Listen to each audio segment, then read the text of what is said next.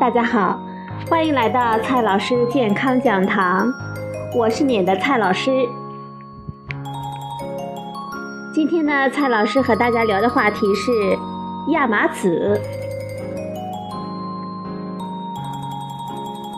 亚麻是一种古老的作物，人类使用亚麻籽的历史可能长达几千年，吃的年头久了。就难免为它想出种种的功效。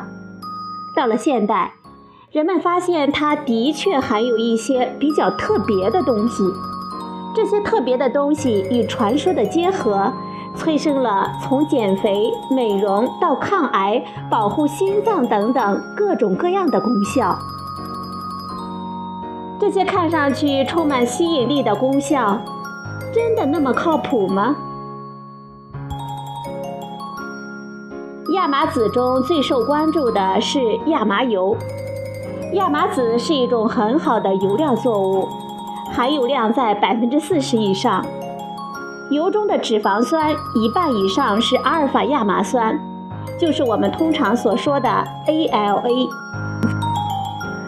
阿尔法亚麻酸是一种欧米伽三多不饱和脂肪酸，和鱼油的有效成分 EPA 和 DHA 可以算是同门。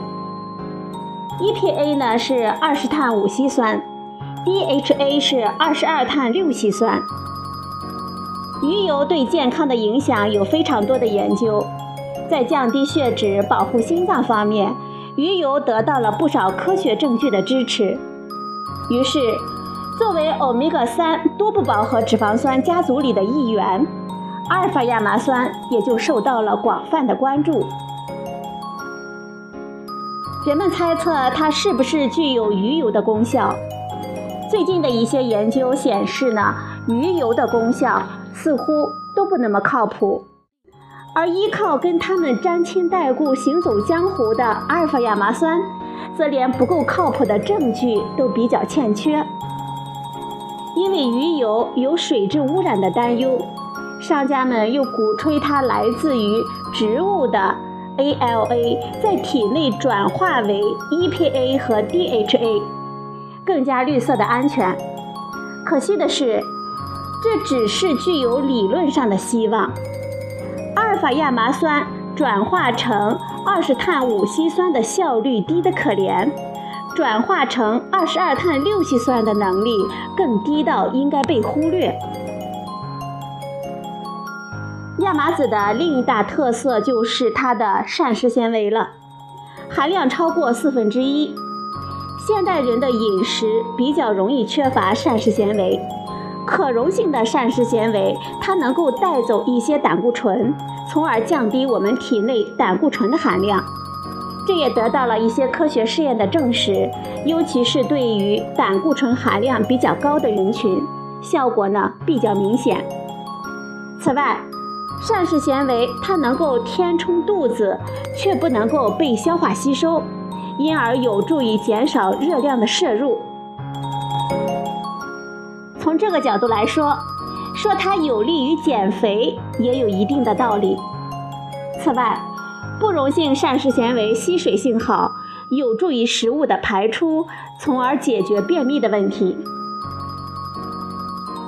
亚麻籽中还有一种叫做木质素的物质，这种物质能与人体的雌激素受体结合，被称为植物雌激素。对于那些需要补充雌激素的人，这种天然雌激素似乎也就具有吸引力了。也有人猜测，它是不是对那些跟激素水平有关的癌症有一定的抑制作用？比如乳腺癌、子宫癌、前列腺癌和卵巢癌等等。此外，木质素也具有相当强的抗氧化性，就更让它具备了成为保健品的潜质。不过，市场营销呢已经热火朝天，科学证据这一方面却还是一团乱麻。一方面，它能与雌激素受体结合，展现雌激素的活性。另一方面，它抢占了雌激素受体，会让真正的雌激素没有用武之地，而它自己的功力呢，又不如正主那般深厚，所以木质素到底如何影响我们人体的激素水平，对这些癌症有什么样的影响，也还颇像些雾里看花。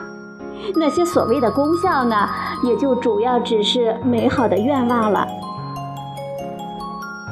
如果没有安全方面的担心，这些传说中的功效是不是有靠谱的证据，也就不那么重要。